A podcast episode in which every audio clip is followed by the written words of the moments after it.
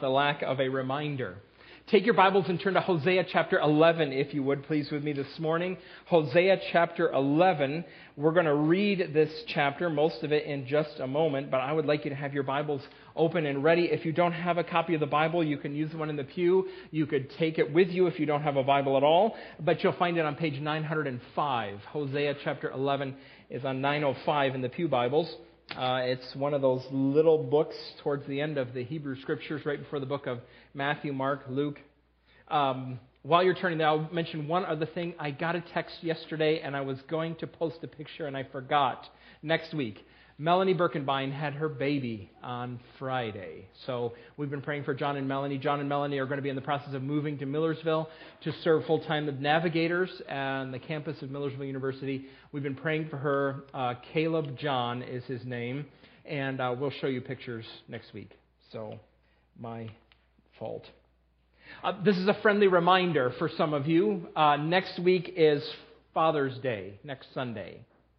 Uh, I don't know if you know this or not, but Mother's Day is the holiday in the United States. Mother's Day is a holiday in the United States where the most phone calls are placed. No phone call, no more phone calls are placed than on Mother's Day. Father's Day is the holiday in the United States where the most collect calls are made. so, hmm. Uh, this week, you might spend some time, just a little bit of time, maybe if, if nothing else than when you're picking out a card, thinking about your dad and what you appreciate about him.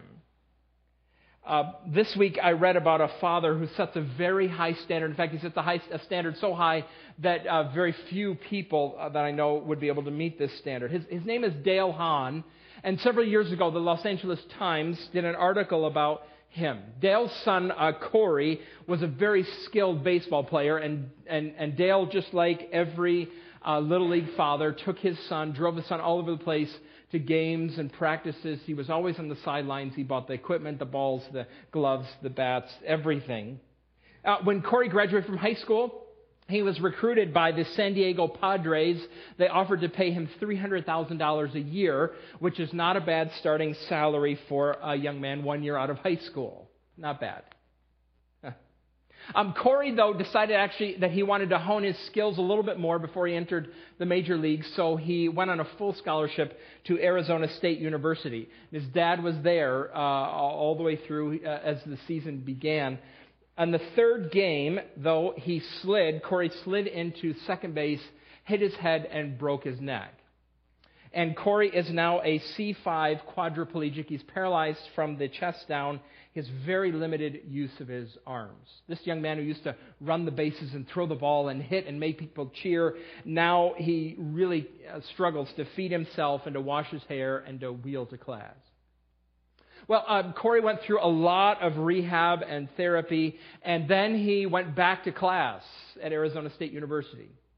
When he moved to campus, his father, Dale, moved into an extended stay hotel near campus, and every morning his dad gets up early in the morning and goes over to the dorm and helps Corey get ready for school, helps him uh, bathe and get dressed and eat and get into his wheelchair. And then they get into Dale's truck and Dale drives him to the building where his first class is, gets him out, and watches as Corey wheels himself into the building. After lunch, Dale returns to campus.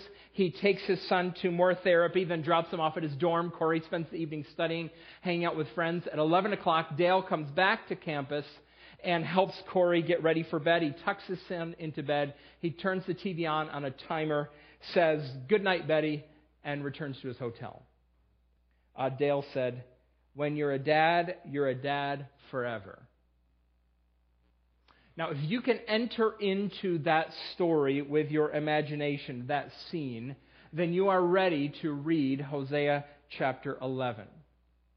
Some of you will be very pleased. You'll be pleased to know that after what has felt like weeks and weeks of hard text, Hosea takes a rather significant turn in chapter 11. He had been condemning and criticizing and inveighing and arguing against Israel. He's threatened death and judgment and exile. He quotes God saying to his people, I hate you. What you are doing is making me so angry. He's, he's trying desperately to awaken the Israelites to their true condition before God. But in contrast to that, we have open before us one of the most tender passages in all the Bible. There are a few passages that make me, when I read them and study, I think to myself, I am inadequate to speak about these things. I don't have the vocabulary or the imagination or the rhetorical power to convey what's really in this text. And yet we press on. So let, us read this text. We're going to read Hosea chapter 11, verses 1 through 11. We don't do this all the time, but I would like you this morning, if you would please, in honor of God and His Word, let's stand as we read from Hosea chapter 11. Let us hear the Word of the living God. Hosea chapter 11, and I'll start reading in verse 1. When Israel was a child, I loved him, and out of Egypt I called my son. But the more they were called, the more they went away from me. They sacrificed to the Baals and they burned incense to images. It was I who taught Ephraim to walk, taking them by the arms, but they did not realize it was I who healed them. I led them with cords of human kindness, with ties of love. To them I was like one who lifts a little child to the cheek, and I bent down to feed them. Will they not return to Egypt? And will not Assyria rule over them because they refuse to repent? A sword will flash in their cities. It will devour their false prophets and put an end to their plans. My people are determined to turn from me. Even though they call me God Most High, I will by no means exalt them. How can I give you up, Ephraim? How can I hand you over, Israel? How can I treat you like Admah? How can I treat you like Zeboim? My heart is changed within me. All my compassion is aroused. I will not carry out my fierce anger, nor will I devastate Ephraim again, for I am God and not a man, the Holy One among you. I will not come against their cities. They will follow the Lord. He will roar like a lion, and when he roars, his children will come trembling from the west. They will come from Egypt trembling like sparrows, from Assyria fluttering like doves. I will settle them in their homes, declares the Lord. This is the word of the Lord. You may be seated. So, what is clear to us as we read through Hosea chapter 11 is that the image has changed. Hosea has been about the relationship between God and Israel, and Hosea has pictured it most often for us as a relationship between a husband and his wife. We've learned about Hosea and Gomer and her unfaithfulness to her husband. But here in this passage, the image is changed. Now we have the image of a father and his son. In Ezekiel 16, the image is of a father and a young lady, a daughter. Here it's, though, a father and his son. And this chapter is about a heartbroken dad. Uh, there are men in this room for whom this passage speaks with particular clarity because they understand what it's like to be brokenhearted like the dad in this, the father in this passage.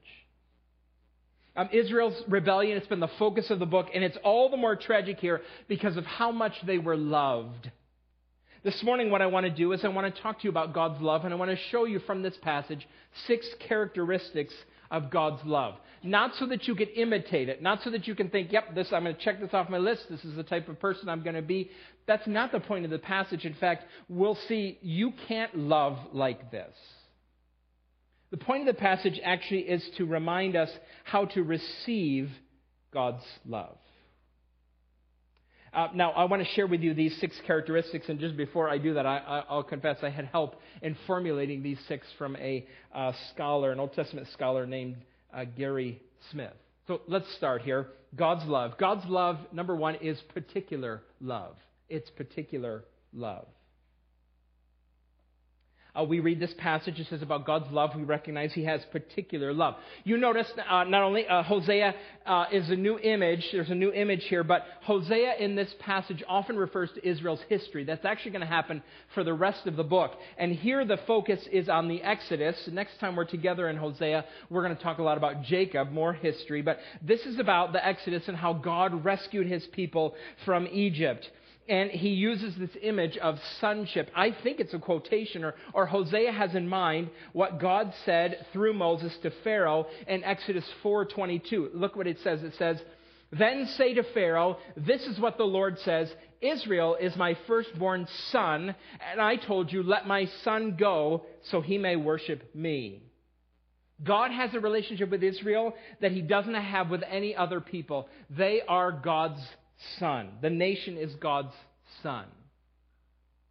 I like your children. Um, I try to know your kids' names. I talk to them. I try to be extra quiet with the shyest of them. I don't want to make them cry. I learned that lesson the hard way. Um, uh, I like your kids, um, but I don't love them at all like I love my own kids. Uh, every father has particular love. Now, I'm going to use this word even though it might make some of you anxious. This is particular love. This is electing love. He loves them unlike he loves any other nation. Here's the proof. Here's the proof of this. Verse 8, look what it says. In the middle there, it says, How can I treat you like Admah? How can I treat, make you like Zeboim? Where are these cities? Does anybody know, anybody know where they are? uh, Admah and Zeboim. Admah and Zeboim are small cities that were on the same plain as Sodom and Gomorrah. They were destroyed by God in Genesis, just like uh, Sodom and Gomorrah, Admah and, and Zeboim. They, they, not, they were not only destroyed, they were wiped completely from the face of the earth. So we don't even know where they are, or, uh, where they were, probably under part of the Dead Sea somewhere. Now I want to ask Hosea. Hosea, why did you make me figure that out? Why, did you make me look that up, these cities? They're not known by anybody for anything. They're not even known for their wickedness. You know about Sodom and Gomorrah, but you don't know about Admah and Zeboim. Hosea is hard on his readers, isn't he? That's not making things easy for us. Why did you refer to these cities? They're gone. They're just completely gone. Now, why? Why don't you know anybody from Admah and Zeboim? You know people who are uh, from the nation of Israel. Uh, you know people who are descendants of Abraham, but you don't know anybody who's from Admah or Zeboim. Now, why is that? Well, uh, maybe it's because the Israelites were just better people than the people of Admah and Zeboim, and God just decided to preserve them as a reward to the Israelites because of their fine, upstanding moral behavior. No, uh, that can't be it. Uh, I want to suggest to you something about verse 9. Remember, Hosea's hard on us. Verse 9, it says, I will not carry out my fierce anger, nor will I devastate Ephraim again. There's the word again. Again? Why is the word again there? God hasn't destroyed Ephraim or Israel yet. Why does he say again? I think what's happening here is he's doing something that, that happens elsewhere in the prophets. God has already talked about Sodom and Gomorrah or Admah and Zeboim, and he has already condemned the Israelites and said that they are just as immoral as the people of, uh, of Sodom and Gomorrah. I think he's making a substitution there. He's substituted Ephraim in for Sodom's name. You're just like them, and that's what I'm going to call you. You're, you're just like Sodom. I can substitute. You're interchangeable. This is not a passage that says that Israel was saved because they're so righteous, such upstanding people. So, why did God save them? Why do you know people who are Jewish, but you don't know anybody who's from Admah or Zeboim? Because of God's particular, selective, electing love. When I was Israel was a child, I loved him. R.C. Sproul describes the conversation that he had with a young woman after one of his uh, lectures. He'd been talking about the sovereign grace of God. And so this young woman was uncomfortable with this. She didn't really care for this very much. She came up to him afterwards, and uh, she she was a little nervous talking to R.C. Sproul, she would have been. And uh, she, so, so they talked for a little bit about her life and her roommate and her, how things are going in college and things like that. And then finally she said, I don't like it when you talk about God's sovereignty like that. I don't like election. It doesn't seem fair to me. And R.C. Sproul said, Oh, really? Uh, so let me ask you a question. Go ahead. Uh, you just told me that your roommate is not a Christian, but that you are. Is that right? Yep. What, why are you a Christian and she isn't? She thought about it for a minute. He said, I know. I know why it is. I bet it's because you're smarter than she is. You probably are just wise enough to know that the Bible is true and that it should be accepted and believed, and you're a Christian because you're, you're just brighter than she is. And the young woman said, No, no, she's, she's, she's actually brilliant. She's really smart. Oh. Sproul said, Well, maybe you're a Christian because uh, and she's not because you're a better person than she is. You're just more moral. It's, it's your goodness that explains why you're a Christian and she's not. That, that uh, God has just rewarded you with eternal life because he has recognized your fine goodness. She said, That doesn't seem to match what the Bible says about everyone falling short of God's glory. And I don't really think that I'm a better person than she is. He said, Well, Surely you, you can't think that you're a Christian and she's not because you're white and she's black. No, she said, that's not it. Or because you're poor and she's rich. You know, um, it's hard for the rich to enter the kingdom of, of heaven. And she said, no, that, that can't be it either. I don't think so. Maybe he said it's because you went to a Christian school and she didn't. The woman said, Well, um, actually, I went to a public school. She went to the Christian school. She was homeschooled until she was in eighth grade. Then she went to a Christian school. Hmm. What could, what could it be? If, if, it's, if it's not because you're wiser or more moral or poorer or better educated or of the right ethnicity, what, what possibly could it be? And he said, The truth of the matter is that if it's not you, and I think we're close to establishing that it's not you, if it's not you, the only answer must be found in God's sovereign kindness, God's particular love. Remember what he told the nation in the book of Deuteronomy chapter 7? He said, The Lord did not set his affection on you. He doesn't love you and choose you because you were more numerous than other peoples. For you are the fewest of all peoples. God didn't choose Israel because they were the most impressive nation, because they were the smartest, the wisest, uh, the most talented, the most ingenuitive, uh, they, they uh, ingenious. Uh, it was because the Lord loved you and kept the oath he swore to your ancestors that he brought you out with a mighty hand and redeemed you from the land of slavery, from the power of Pharaoh, king of Egypt. If you're here this morning and you're a follower of Jesus, it is because of God's sovereign kindness.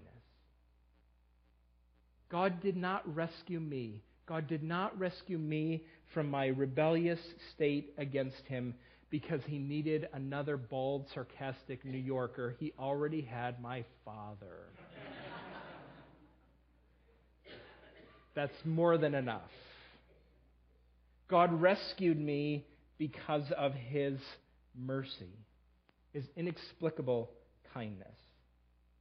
And until that moves you to worship, until it moves you to worship, remember, Paul said that election is to the praise of God's glorious grace. Until it moves you to worship, you don't understand it like the apostles understood it. God's particular love. Now, number two, God's love is teaching love. God's love is teaching love. Now, God's instruction to the people is clear from the text. I'm going to show that to you. But it is also bound up in this word son. In the Bible, in this culture, your son bore your characteristics. He was like you. Uh, he bore your name, and he would, would uh, have your profession. He represented you, and he became what you were. If you were a farmer, your son was going to be a farmer. If you were a carpenter, your son was going to be a carpenter. You would teach him how to farm, or you would teach him how to make things out of wood. That's the way it is. Uh, teaching is wrapped up in the word son itself. But the text in verses 3 and 4 is much more explicit uh, than that. Look what it says here. It was I who taught Ephraim to walk, taking them by the arms. That's how you teach a child to walk, isn't it? You, you hold their arms like this and you walk behind them. Some of you, when your children were toddlers, were trying to teach them this, you thought that you were going to be permanently stooped like this because you spent hours and hours doing this. Just think about that, the privilege that it is to see those first steps. Pictures are taken, phones come out, videos go on, right? There's loud hallelujahs and praising in the land. Come to daddy. Come to daddy. You can do it. You can do it. Oh, that's my big boy. God taught the people. Uh, when my son was young, younger than, than most, he learned to ride his bicycle without training wheels. That gave us a great amount of freedom. We could ride all over town, and, and we did with our bicycles.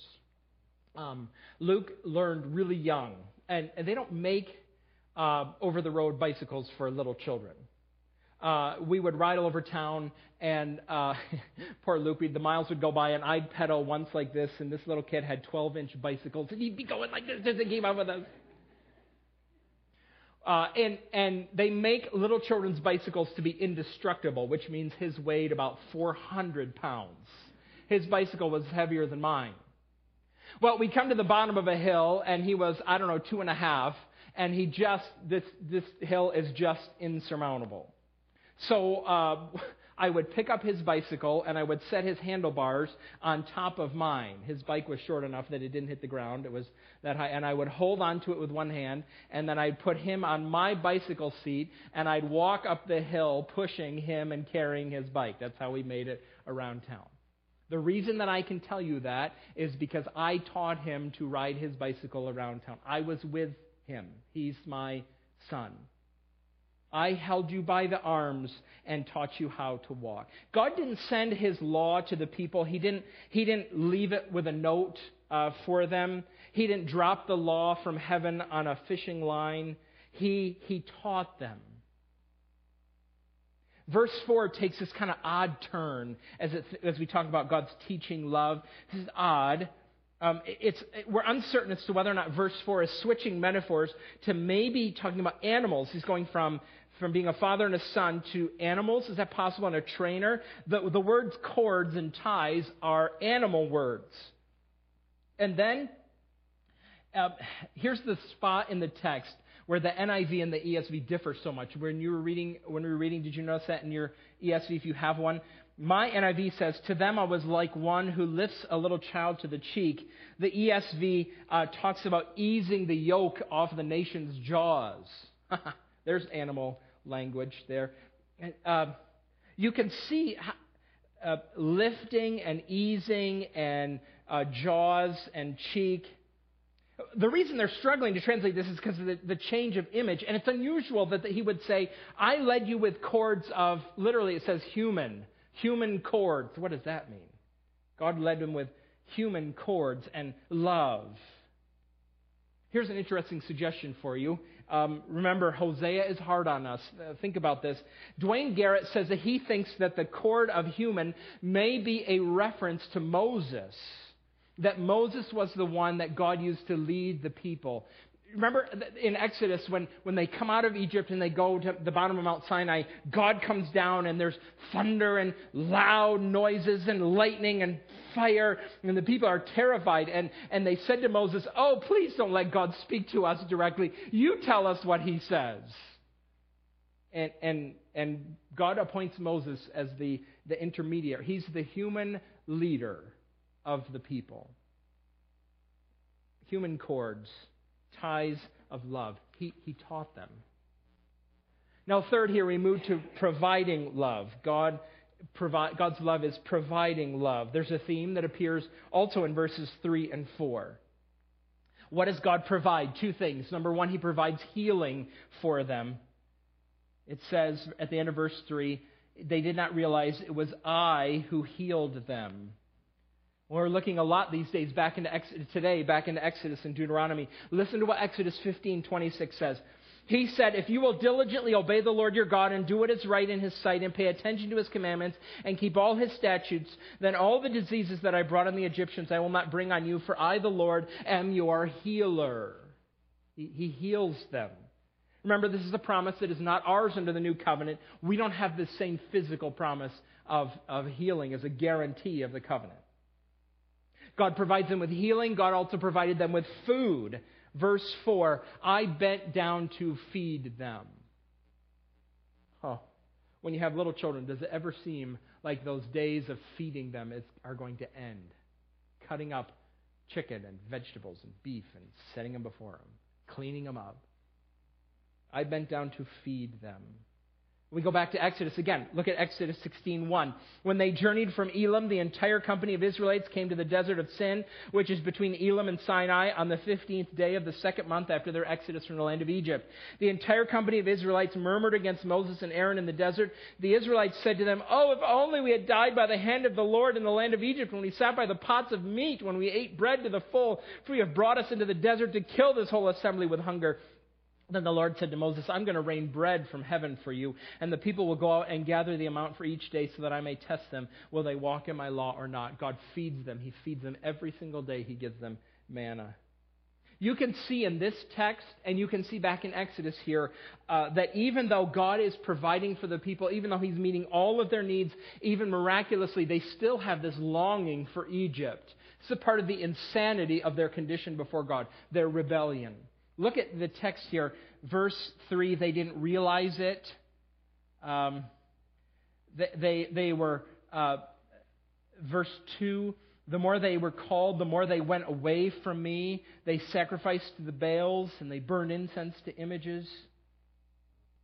Verse 7 says, My people are determined to turn from me. The people had been taken out of Egypt, but Egypt has not yet been taken out of the people. They're still longing for it. Remember, I, in Exodus 16, I don't know what the people are talking about. They were slaves in Egypt, and now they're talking about meat, and other places they talk about bread and cantaloupes and leeks and onions and how, how wonderful it was in Egypt. They were slaves, they were beaten. They were made to, to work. Their children were thrown into the Nile River or killed some other way and they're just longing for it. This is insanity. It's the insanity of people in rebellion against God. That same insanity grips everybody in this room. Do, do God's commands feel onerous to you? When you read the Bible and you see what things God says no to, you are inclined, there is part of you that is inclined to think, God is taking me to a rocky, awful place. And, and without him, my life would be happy and carefree, and I would be able to sit by the pool and have uh, drinks with umbrellas, and it would just be so much better if I didn't have to follow God. Is there part of you that, that has that? Comes to mind?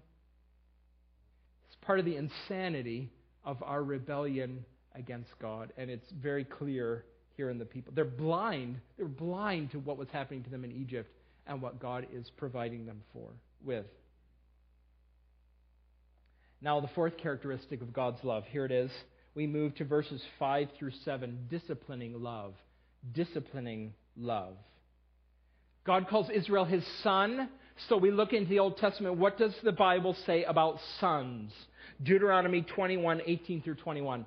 If a person has a stubborn, rebellious son who pays no attention to his father or mother, and they discipline him to no avail, his father and mother must seize him and bring him to the elders at the gate of his city. They must declare to the elders of his city, Our son is stubborn and rebellious and pays no attention to what we say. He is a glutton and a drunkard. Then all the men of his city must stone him to death. In this way you will purge out wickedness from among you, and all Israel will hear about it and be afraid. Now remember, remember, uh, this seems harsh, but remember that uh, this was written to a nation that did not have reform schools or prisons or probation or rehab centers.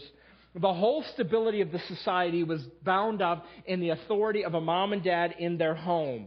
It was the cornerstone of societal stability. And taking this, if the image is here, this is what you do with a rebellious son. What should God do with his rebellious son? This is what God warned would happen to them. What Hosea says in verse 5, what he refers to here is kind of a reverse exodus. Uh, he refers here to Egypt and Assyria. Egypt is where they came from so many years ago. Assyria is where they're going to go to. Uh, the Assyrians are going to rule, rule, over them. There's a, a, reverse exodus going on. This is God. I've heard this line only in sitcoms. I've never heard it in real life. But this is God the Father saying to his nation's son, I brought you into this world and I will take you out of it. That's what he's saying to them. You're going to go into exile. You, you, I brought you out. You're going back in. Verse 6 is about invasion. The people are stubbornly committed to walk away from him, and God is going to discipline them with the sword. If I understand the New Testament correctly, painful discipline is actually one of the ways that we know that God truly loves his people. How, how do you know you're really God's son? The Bible says painful discipline is one of the ways. I wonder if your life is unusually hard right now. And one of the things that you're wishing, you are desperately wishing for this to end, for this unusually hard season to be over. You wish things were, were different in your life. Can I encourage you this morning that that pain is, is, is a sign of the fact that God loves you, that He is determined to make you holy? That your perspective will be different if, in the midst of it, you can say to God, I don't like this right now. But in the midst of it, would you make me the sort of person you make people through pain like this? Accomplish in my life what you're trying to accomplish. This is one of the reasons why uh, James and others, Paul, tell us to rejoice in our suffering because it's in the midst of pain that God straightens twisted where God does some of his best work.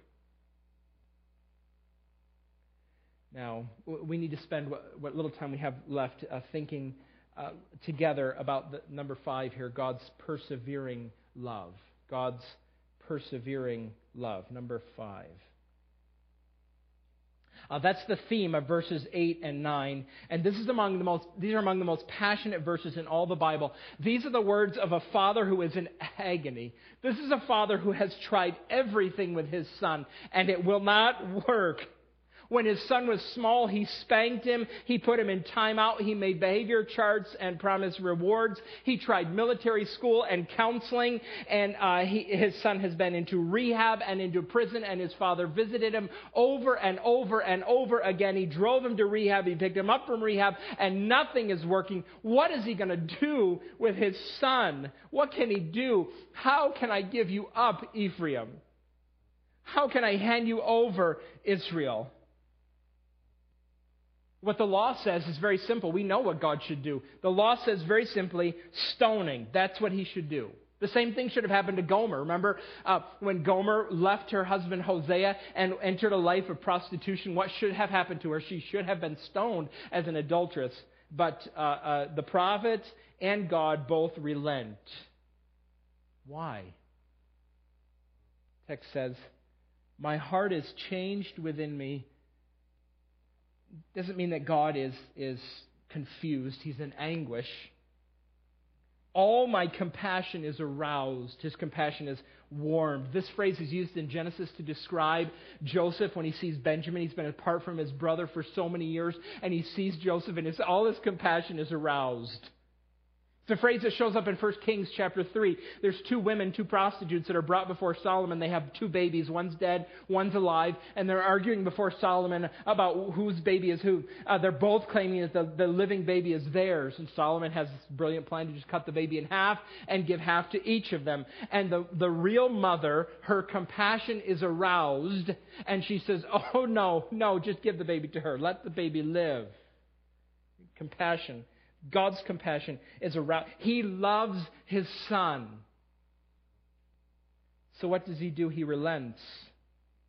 I will not carry out my fierce anger. Will not devastate Ephraim. He's not going to wipe the planet, uh, the, the nation off the planet. He's not going to make them like Admah and Zeboim. Why? For I am God and not a man, the Holy One among you. What the prophet is here describing are qualities of God, love and holiness that, that far surpass any human being. Why is God going to relent? Why can he relent? Because he is God and not a man. This phrase first appears in Numbers 23 I am God and not a man. When he says, I'm God and not a man, I don't lie.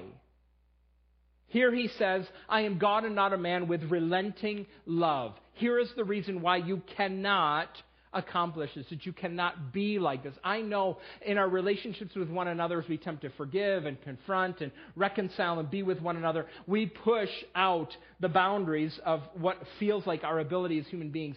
There is no pushing out for God. This is He is God. His forgiving love is greater and longer and higher and wider than you can imagine.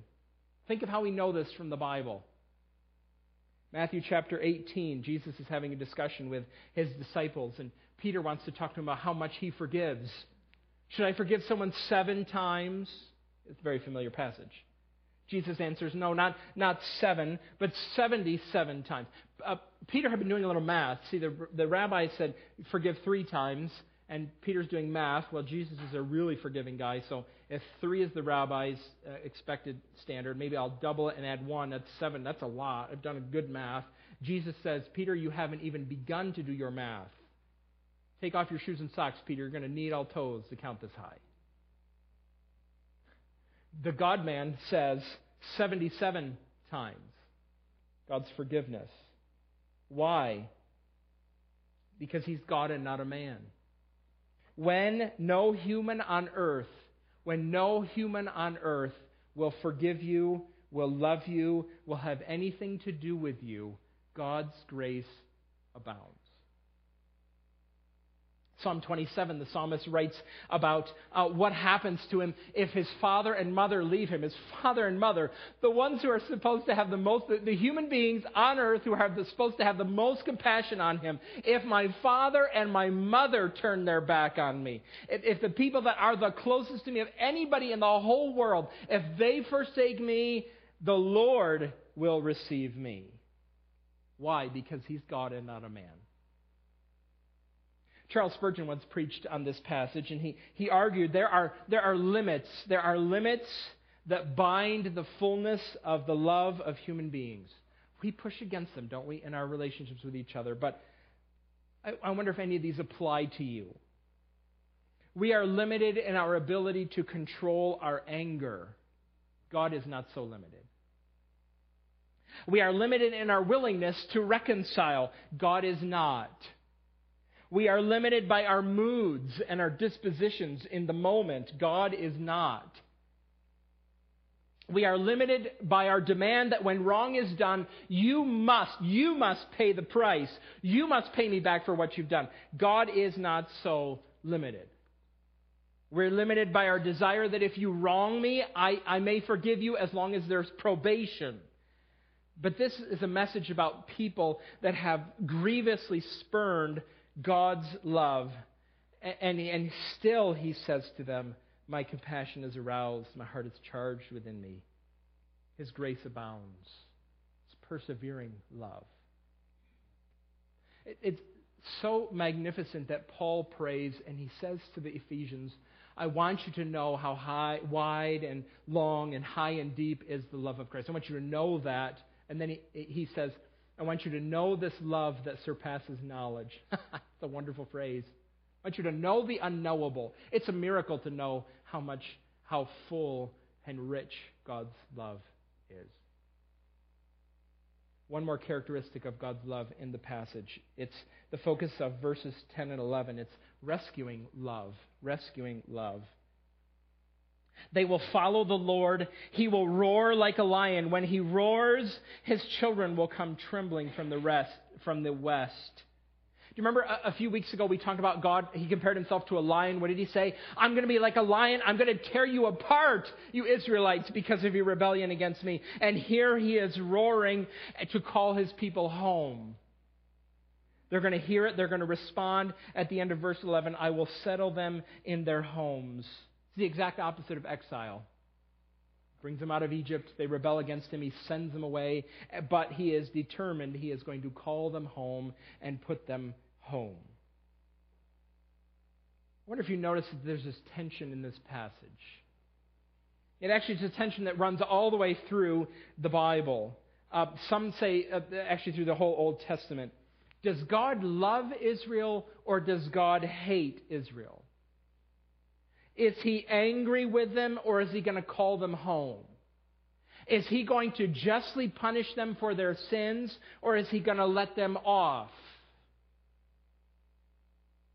He's a God and not a man. He is God, not a man. He's more loving than any uh, person has ever been. How, how can this be? How is this tension going to be solved? Imagine, oh, be careful, because uh, Romans tells us to be very careful about thinking this way. But what are the people of Admah and Zeboim? They stand before God someday and they say, You let them off. You're so mad at us because of our behavior. You let those people off. Paul, Paul warns us against that thought, but actually, the, the, the Bible answers it already. I, I think the Gospel of Matthew points us in the right direction. We read a few minutes ago when, when uh, Pastor Scott was reading from the book of Matthew. Uh, Matthew quotes Hosea. I wonder if you did you catch that connect? Did you see that connection? Uh, Matthew quotes Hosea. In Matthew 2, he says, Out of Egypt I called my son, which is verse 1 of Hosea 11. It's an odd way that he uses Hosea. It's odd. Uh, this is not really a prediction, it's not really a prophecy in the sense that Jesus fulfilled it. But Matthew is saying there that Jesus has come to do what Israel could not. He is the ultimate Son of God. He was called out of Egypt as a boy, just like this nation. He went into the wilderness and tempted, was tempted, just like the Israelites. But unlike them, he obeyed in every way. He obeyed so much so that he obeyed even to the cross. And it was on the cross where the sin that appears to have been overlooked was paid for. During his second inaugural address, Abraham Lincoln sought to uh, give some context to the war. It's, it's a sermonic, almost a sermonic address. Listen to a couple lines from it. He said, Fondly do we hope, fervently do we pray that this mighty scourge of war may speedily pass by, pass away. Yet if God wills that it continue until all the wealth piled by the bondsman's 250 years of unrequited toil shall be sunk, until every drop of blood drawn with the lash shall be paid by another drawn with the sword, as was said 3,000 years ago, so still it must be said, the judgments of the Lord are true and righteous altogether. That line. Every drop of blood drawn by the lash, paid by another drawn with the sword.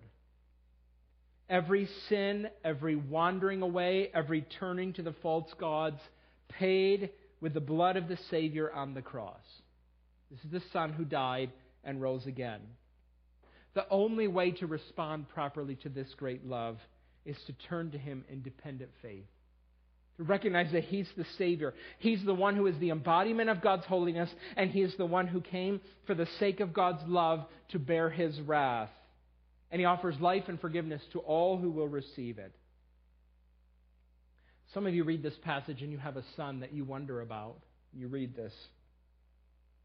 You have a son like this. You, you have said, things like verse 8 What can I do? What can I do with you?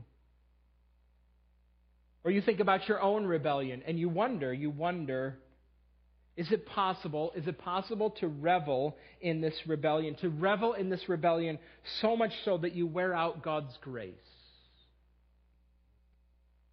You didn't do anything to earn God's love. Do not think by your deeds you can lose God's love.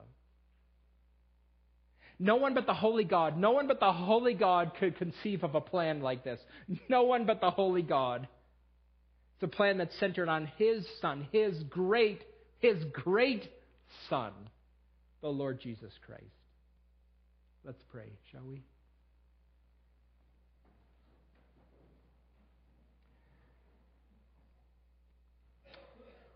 Father, we come before you this morning and we recognize that there is majesty and wonder in these verses.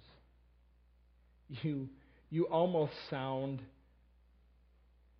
weak in the, the desperation with which you love these people. You are not hard hearted toward them.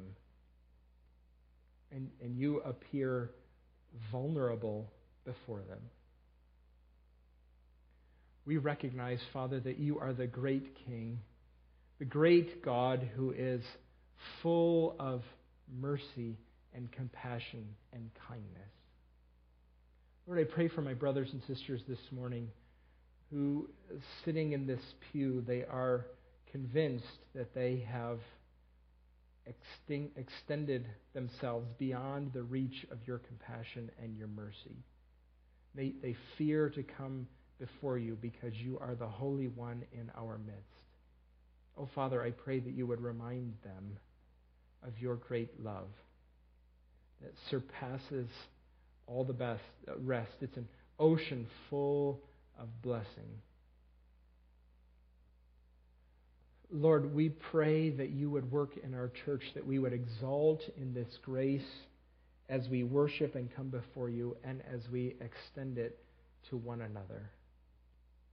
You have loved us in a way that no one else has, and we worship you for it.